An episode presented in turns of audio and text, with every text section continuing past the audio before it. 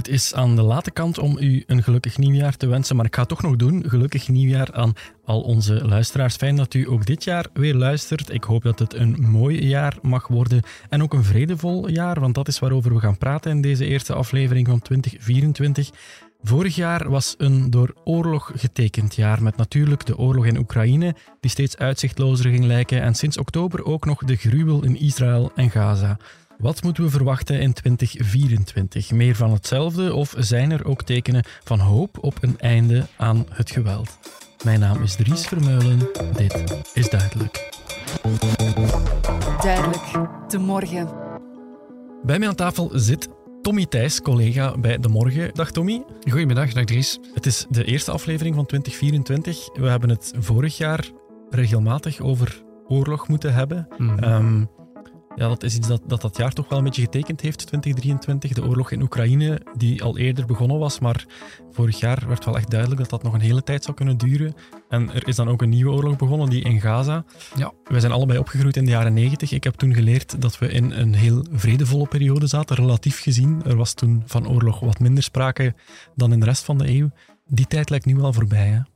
Ja, daar uh, lijkt het inderdaad wel op. En dat is een besef dat uh, steeds meer aan het doordringen is, ook in Europa, hoewel het nog altijd traag doordringt. Um, mm -hmm. Of mhm. bij de ene al, al sneller doordringt dan bij de andere. Maar uh, inderdaad, ja, dat, dat vredesdividend, waar tientallen of, of jarenlang sprake van is geweest na het einde van de Koude Oorlog, dat lijkt nu inderdaad wel definitief voorbij. Welke van die oorlogen zou je momenteel als de gevaarlijkste beschouwen of degene die het meest ja, risico inhoudt voor de rest van de wereld? Uh, je hebt natuurlijk twee grote conflicten die momenteel gaande zijn. De, de oorlog in, in Oekraïne, die nu bijna twee jaar uh, bezig is, of waarvan de intensievere fase nu bijna twee jaar bezig is. Eigenlijk is die al mm -hmm. tien jaar bezig. Ja. En daarnaast ook het, de oorlog die Israël uh, heeft gelanceerd in de Gazastrook na de, de terreuraanslag van Hamas op 7 oktober. Eigenlijk zijn ze alle twee wel op hun manier gevaarlijk, uh, geopolitiek gezien, dan um, de oorlog in Oekraïne. Daar bestaat nog altijd een risico dat dat een groter conflict wordt tussen Rusland en het Westen of de NAVO, zeg maar. Mm -hmm. Terwijl natuurlijk de, de, oorlog in de Gazastrook, ja, daar is er nog altijd een heel groot risico. En het risico groeit zelfs elke dag. Dat dat uh, wel eens kan ontbranden in, in een heel groot conflict, waarin het hele Midden-Oosten zal worden meegesleurd. Ja, die oorlog in Oekraïne, eh, ik zei het al, vorig jaar werd duidelijk dat die nog heel erg lang zou kunnen duren. De vorige paar keer dat jij in deze podcast hebt gezeten over die oorlog in Oekraïne, was dat eigenlijk meestal om te zeggen, er is niet veel veranderd. Is dat nog altijd zo? Ligt dat front daar nog altijd ongeveer op dezelfde plek? Ja, dat uh, is inderdaad het geval. Uh, Oekraïne heeft vorig jaar geprobeerd om, om, met een grootschalig offensief terrein terug te winnen. Dat is uiteindelijk maar op een heel beperkt aantal plaatsen gelukt. Uh, een heel beperkt aantal vierkante kilometers terrein is er wel teruggewonnen, mm -hmm. maar tegen een hele hoge prijs. En eh, ja, het is al heel snel duidelijk geworden dat, dat Rusland zich heel hard had, of heel goed had ingegraven met honderden vierkante kilometers aan mijnenvelden. Uh, ze waren heel goed voorbereid op de Oekraïnse aanvallen. En ja, dat zijn ze ook vandaag nog altijd. Dus qua territoriaal gebied is er inderdaad niet zo heel veel veranderd. Today, President Biden and I discussed how to increase our strength for next year. First, air defense and destroying Russian logistics on Ukraine's land, like our victory in the Black Sea, we aim to win the air battle, crushing Russian air dominance. This will intensify our ground advances in 2024 with our control of the skies. This cannot wait. Congress needs to pass supplemental funding for Ukraine before they break for the holiday resources. Simple as that. In het begin van die oorlog werd er in het Westen nogal hevig gesupporterd bijna voor Oekraïne. Kreeg Oekraïne ook heel veel materiële steun vanuit Europa, vanuit de VS. In 2023 zagen we dat enthousiasme wat verminderen. Hè. Voor een stuk natuurlijk omdat dat offensief tegenviel, maar ook omdat de aandacht opschoof naar Gaza. President Zelensky blijft erop hameren dat hij die westerse wapens nodig heeft om de oorlog te kunnen winnen. Maar het enthousiasme om ze hem te geven, dat lijkt af te nemen nu. Hè?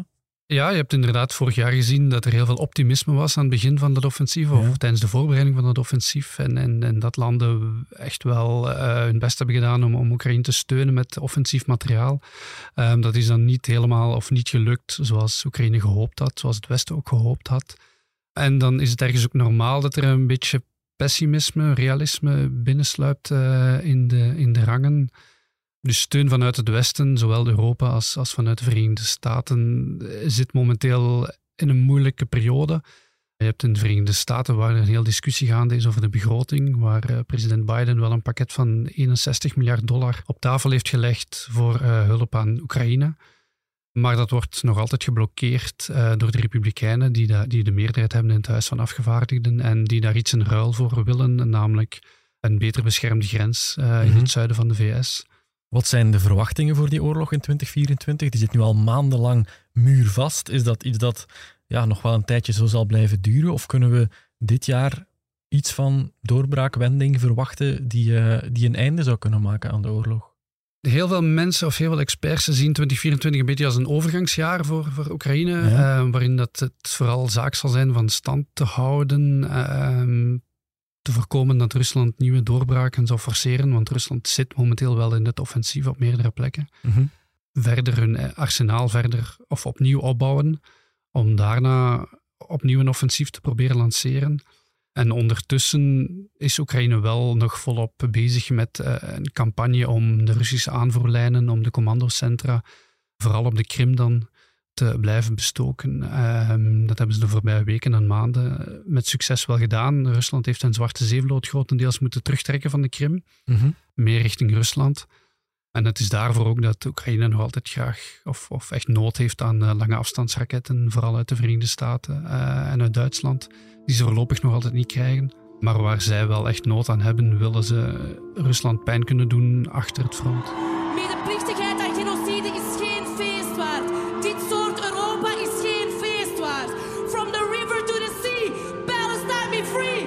This immense human toll is one of the many reasons that we continue to stand with Israel in ensuring that October 7th can never happen again. It's also why we're intensely focused on bringing the remaining hostages home, addressing the humanitarian crisis, and strengthening protection for civilians in Gaza. De misdrijven die op dit moment één land, namelijk Israël, uh, begaat, die moeten gesanctioneerd worden binnen het internationaal humanitair recht. En er moet een onderzoek komen, ook van het internationaal strafhof, uh, naar of het oorlogsrecht hier geschonden is. Free! Free!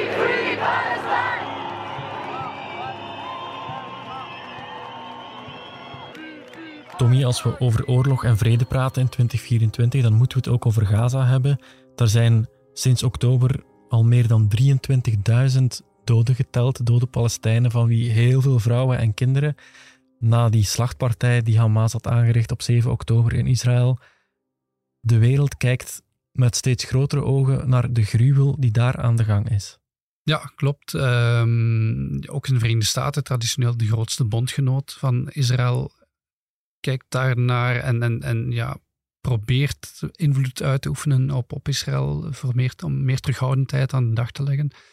Maar dat blijft toch iets heel moeilijk. Um, de Israëlische regering of het leger heeft nog maar pas gezegd van in het noorden zijn we eigenlijk ongeveer klaar mm -hmm. met onze operatie. We gaan ons nu verder concentreren op het centrum van de Gazastrook en, en op het zuiden. Maar die oorlog zou echt nog wel eens maandenlang kunnen duren. En, en ja, de vraag is van waar kunnen de inwoners van de Gazastrook nog naartoe. Het noorden ligt helemaal in puin. Als Israël nu verder het centrum in het zuiden gaat aanvallen, er is gewoon geen plek meer om, om, om te blijven schuilen of om te kunnen gaan schuilen. Israël zegt in het noorden zijn we bijna klaar, maar wat betekent dat dan? Hè? Want officieel is hun bedoeling de gijzelaars bevrijden en mm. Hamas eh, militair onschadelijk maken. Maar in de praktijk lijkt het er toch gewoon op dat ze heel de regio kapot aan het schieten zijn. Ja, die ligt ook grotendeels uh, in puin. En, en, inderdaad, de grote vraag is van wat wil Israël na afloop van de oorlog, wanneer mm -hmm. zij vinden dat de oorlog gedaan is, wat is dan het plan met de Gazastrook? Um, daar is heel veel onduidelijk over, ook binnen de Israëlische regering zelf. Uh, je hebt er echt die extreemrechtse hardliners die ervoor pleiten om, om de Gazastrook opnieuw te koloniseren, dus met Joodse kolonisten. Terwijl de Verenigde Staten er heel hard voor pleiten dat dat gebied bestuurd zou moeten worden door de, de Palestijnse autoriteit. En ook binnen de regering, binnen de Israëlische regering, is daar geen eensgezindheid over. Er zijn ook uh, voorstellen of plannen om, om Palestijnen uh, vrijwillig dan, in de woorden van Israël, te hervestigen in Congo, bijvoorbeeld. Mhm. Dus ja, dat is nog echt heel, heel erg onduidelijk hoe dat uh, daar uiteindelijk verder zal gaan. Ja, intussen wordt er ook wel meer en meer gevreesd voor een escalatie van het conflict, een, een, een grotere oorlog in, in het Midden-Oosten. Bijvoorbeeld, er zijn heel recent een paar dingen gebeurd die er wel voor zouden kunnen zorgen dat bijvoorbeeld Libanon in de oorlog betrokken raakt, of meer betrokken raakt dan het nu al is. Ja, klopt. Uh, er is uh, vorige week vrijdag, dacht ik, um, een, een, aanslag geweest op een Hamas-leider die verbleef in Beirut, in de hoofdstad van Libanon. Mm -hmm. Het ging om een droneaanval die door Israël werd uitgevoerd. Officieel geven ze dat niet toe, maar ja, iedereen weet dat dat door Ja. Israël is gebeurd. En dat was eigenlijk de eerste keer dat Israël eh, tot zover zo diep in Libanon, eh, dat redelijk, naar het, of redelijk in het noorden van het land ligt, dat zij zover hebben toegeslaan. Ja, en ook maar. in de hoofdstad, dat is ook in de niks, hoofdstad, inderdaad. Ja. Dus dat is toch wel een, een, een groot risico op, op escalatie en, en, en op reactie vanuit, Mhm. eh, vanuit Hezbollah. Ten meer daar er begin deze week ook een hoge Hezbollah-commandant is gedood eh, Mhm. aan de grens met, tussen Libanon en Israël. Dus ja, je voelt toch wel eh, dat daar stelselmatig de spanning verder omhoog gaat. En, en dat dat risico op verdere escalatie zeker niet ondenkbaar is.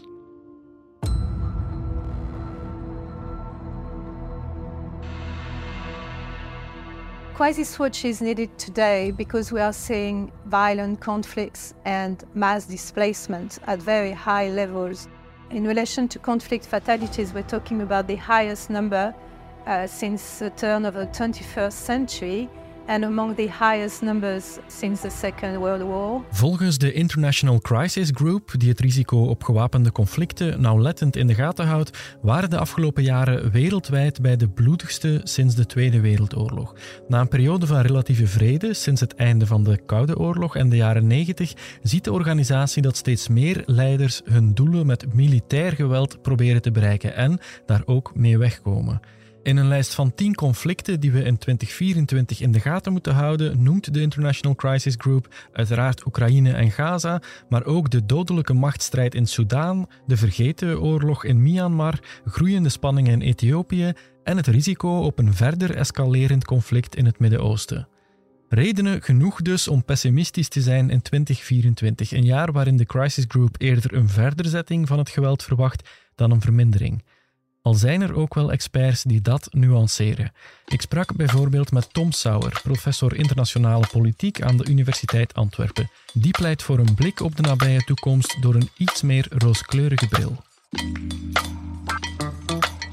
Het is overduidelijk dat er een heel grote oorlog plaatsvindt vandaag op Europees territorium, met name dus de oorlog in Oekraïne. Dat is de olifant in de kamer, die we nu even vergeten, omdat er een andere oorlog eh, plaatsvindt, met name eh, de Gaza-oorlog in het Midden-Oosten.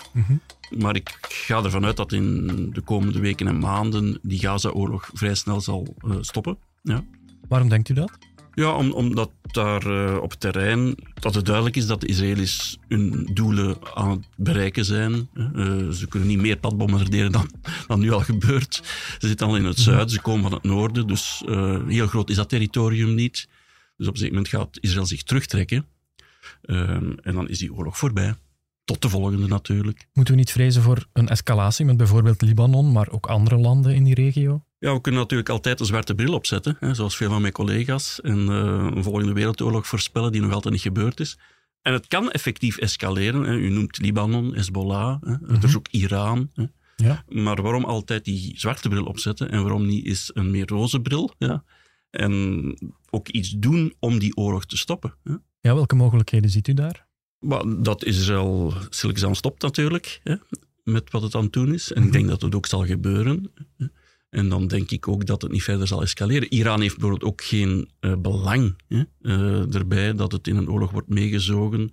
Eh, niemand heeft er eigenlijk belang in, ook niet Hezbollah. Hè. En het ergste is achter de rug, dus hadden ze omwille van emotionele redenen, identiteitsredenen willen reageren, had het al lang gebeurd geweest. Hè. Mhm. Hezbollah heeft 120.000 raketten, korte afstandsraketten staan op Israël. Hadden ze allemaal al lang kunnen afvuren, is niet gebeurd. Hè. Mijn voorspelling is dus dat de Israëli's zich terugtrekken, dat Gaza zal langzaamaan terug worden heropgebouwd, hè, met middelen waarschijnlijk van Europa. Hè. En dat dan uh, het wachten zal zijn tot de volgende uitbarsting. Hè, want het, dit, dit, is en blijft een openluchtgevangenis voor die 2 miljoen ja. Gazanen. Hè. En, zolang dat daar geen politieke oplossing wordt gevonden, hè, waarbij Israël en de Palestijnen op een goede manier gaan samenleven in een één staat of een twee staten oplossing, het maakt me niet uit. Ja, dan krijgen we dit uh, binnen enkele jaren opnieuw op ons bord. Gegarandeerd. Dat is de laatste 10, 20 jaar ook zo gebleken. We've already made significant progress. We've shown that our courage and partnership are stronger than any Russian hostility. The world cannot afford this senseless war to continue. The United Nations is committed to support all meaningful efforts to bring a just and sustainable peace to Ukraine.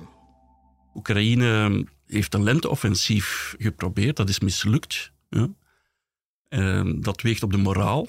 Ze slagen er niet in om jonge mensen te recruteren. Vele jonge mensen vluchten uit Oekraïne. Nu, dat gebeurt ook in Rusland, maar Rusland is met meer volk. Hè, dus die voelen dat minder. De gemiddelde leeftijd, heb ik me laten vertellen, in Oekraïne op het slagveld is 43. Mm Ziet er niet zo goed uit voor Oekraïne. Ja. En dan zwijg ik van de machtscriteria. Uh, zijn ze dus demografisch dat Rusland uh, met vier keer zoveel is als Oekraïne. Economisch veertien keer groter dan Oekraïne. Veel meer grondstoffen en dus potentiële munitievoorraden. En ook munitie heeft. Ja. Mhm. Dus het ziet er niet zo goed uit voor Oekraïne. En dus denk ik dat eigenlijk Oekraïne nu een opportuniteit heeft om uh, twee keer na te denken. En misschien eens aan tafel te gaan zitten om te praten over vrede. Uh, en die oplossing zal misschien niet altijd zo fair zijn, maar zo werkt het in de internationale politiek. Ja, de internationale politiek is niet fair. Nee, want als er nu met Poetin aan tafel gegaan wordt, dan zal Oekraïne een stuk van zijn grondgebied verliezen aan de Russen. Ziet u dat snel gebeuren, zo'n vredesonderhandeling? Men zegt altijd dat Poetin niet wilt praten. Maar ik lees in de New York Times, vorige week nog, dat Poetin sinds september achter de schermen verschillende keren heeft voorgesteld voor een staakt het vuren en te starten met onderhandelingen. Wie wil er hier niet onderhandelen? Het is Zelensky. En dat is ook voor een stuk te begrijpen, want Zelensky heeft grondgebied verloren. Mhm. Maar nogmaals, alle indicatoren zijn dusdanig dat hij geen kans maakt om dat territorium terug af te pakken. Dus wat is dan rationeel de beste keuze voor Zelensky?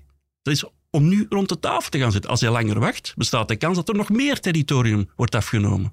Mhm, intussen zit het conflict wel al maanden vast in een padstelling.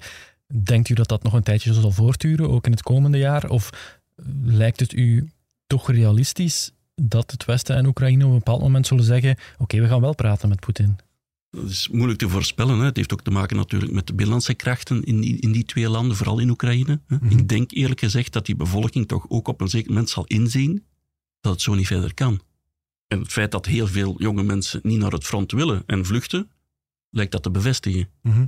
Dus uh, gaat die gemiddelde leeftijd van die soldaten verder naar omhoog gaan. En gaan Oekraïners nog meer verliezen. Op een zeker moment gaat de rek barsten en denk ik dat de druk zal toenemen op Zelensky om iets anders te proberen, met name praten met Poetin. Eh, mhm. maar goed, uh, dat weet ik dus niet. Er kan natuurlijk iets uit de lucht vallen, uh, letterlijk en figuurlijk. Dat maakt dat Oekraïne toch gaat winnen. Hè, en dan is het, zitten we weer in een heel ander verhaal. Maar dat is niet wat de meeste experten voorspellen. Nee, en omgekeerd, als het wapengekletter blijft voortduren, acht u het mogelijk, wat wel eens gevreesd wordt, dat dit conflict escaleert en dat er ook andere, andere landen betrokken raken in die oorlog? De kans is denk ik vrij klein.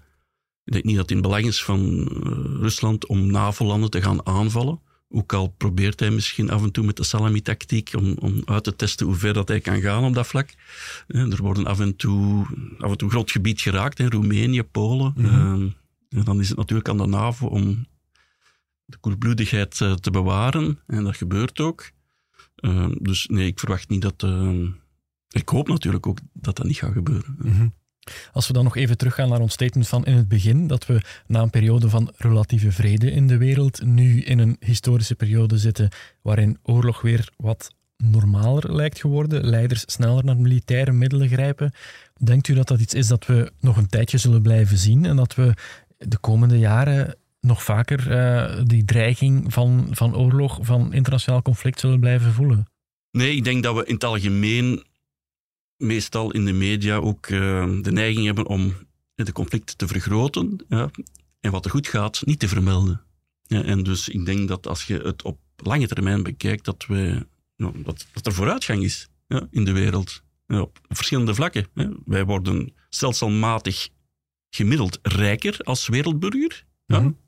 Uh, wij worden stelselmatig meer geletterd, gemiddeld, dus ook Afrika. Dus de levensverwachting van de mensen, ook in Afrika, wordt groter. Er is vooruitgang, dat mag ook wel eens gezegd worden. Hè? En het aantal conflicten is vandaag niet groter dan pakweg 100 jaar geleden. Hè? Laat staan 200 jaar geleden. Nee, maar wel groter dan pakweg 30 jaar geleden. Goh, ja. Dus te zien hoe dat je ook telt en, enzovoort. Hè. Maar dus heel veel interstaatse conflicten of oorlogen tussen staten zijn er nu. Je mag ze mij noemen hoor. Buiten Oekraïne, Rusland, Israël, Palestina. Dat is eigenlijk ook niet echt een interstaatse oorlog, maar goed. Ja, klopt, maar ook ja, binnenstaten, Soudaan bijvoorbeeld. Ja, ja, daarnaast hebben die etnische conflicten, mhm. maar die zijn er ook altijd geweest. En die kunnen natuurlijk uitwijken of vergroten hè, tot een interstaatse oorlog. Maar al bij al moeten we het grotere plaatje ook blijven bekijken. Hè. En uh, denk ik dat uh, de situatie niet veel slechter is dan uh, eh, 30 jaar geleden.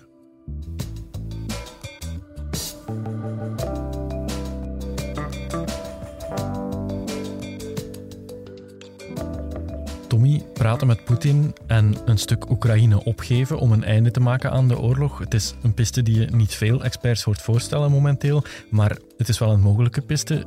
Denk je dat dit in 2024 zou kunnen gebeuren? In theorie is dat een mogelijk scenario. Maar ja, je zit natuurlijk met de, Oekraïners zelf, die wel alle recht hebben, uh, lijkt me, om, om, om, over die, om, om daar zelf een beslissing in te nemen. Je, je, kan zo'n beslissing niet nemen zonder het akkoord van Oekraïne.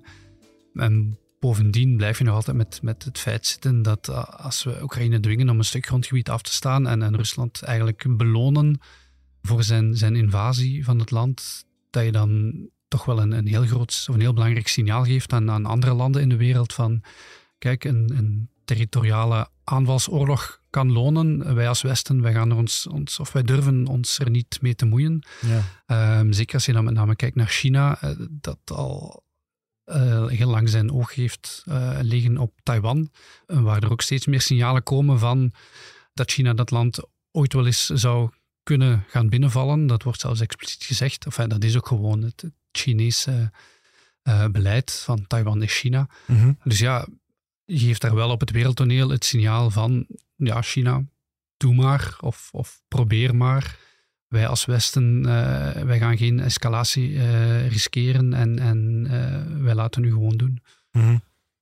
We begonnen het gesprek met te zeggen, we zitten nu in een periode van geschiedenis waar, waar oorlog weer ja, tussen aanhalingstekens normaler is geworden. En vrede eigenlijk, of wereldvrede verder weg lijkt dan ooit, of misschien toch al een hele tijd geleden, is dat jammer genoeg ook het vooruitzicht voor 2024 dat we op dat elan zullen voort moeten gaan? Daar lijkt het uh, inderdaad wel op, ja. Uh, je ziet ook bijvoorbeeld in meer en meer Europese landen discussie over de herinvoering van de dienstplicht. Mm In Duitsland wordt daar zelfs zo, uh, over, over gedebatteerd, gesproken. Bijvoorbeeld een land als Polen gaat denk ik vanaf dit jaar 4% van zijn, van zijn bruto binnenlands product spenderen aan defensie. Dus ja, alle tekenen wijzen er inderdaad wel op dat 2024 op dat vlak een, een verdere zetting van 2023 zal zijn. Oké, collega Tommy Thijs, heel hard bedankt voor dit gesprek. Graag gedaan. En ik bedank ook professor Tom Sauer van de U Antwerpen en u, beste luisteraar, uiteraard ook heel erg bedankt om te luisteren. Hopelijk doet u dat volgende week opnieuw. Donderdag is er weer een nieuwe aflevering. En in de tussentijd kunt u ons altijd bereiken via podcasts.demorgen.be. Heel graag tot volgende week. Dit was duidelijk.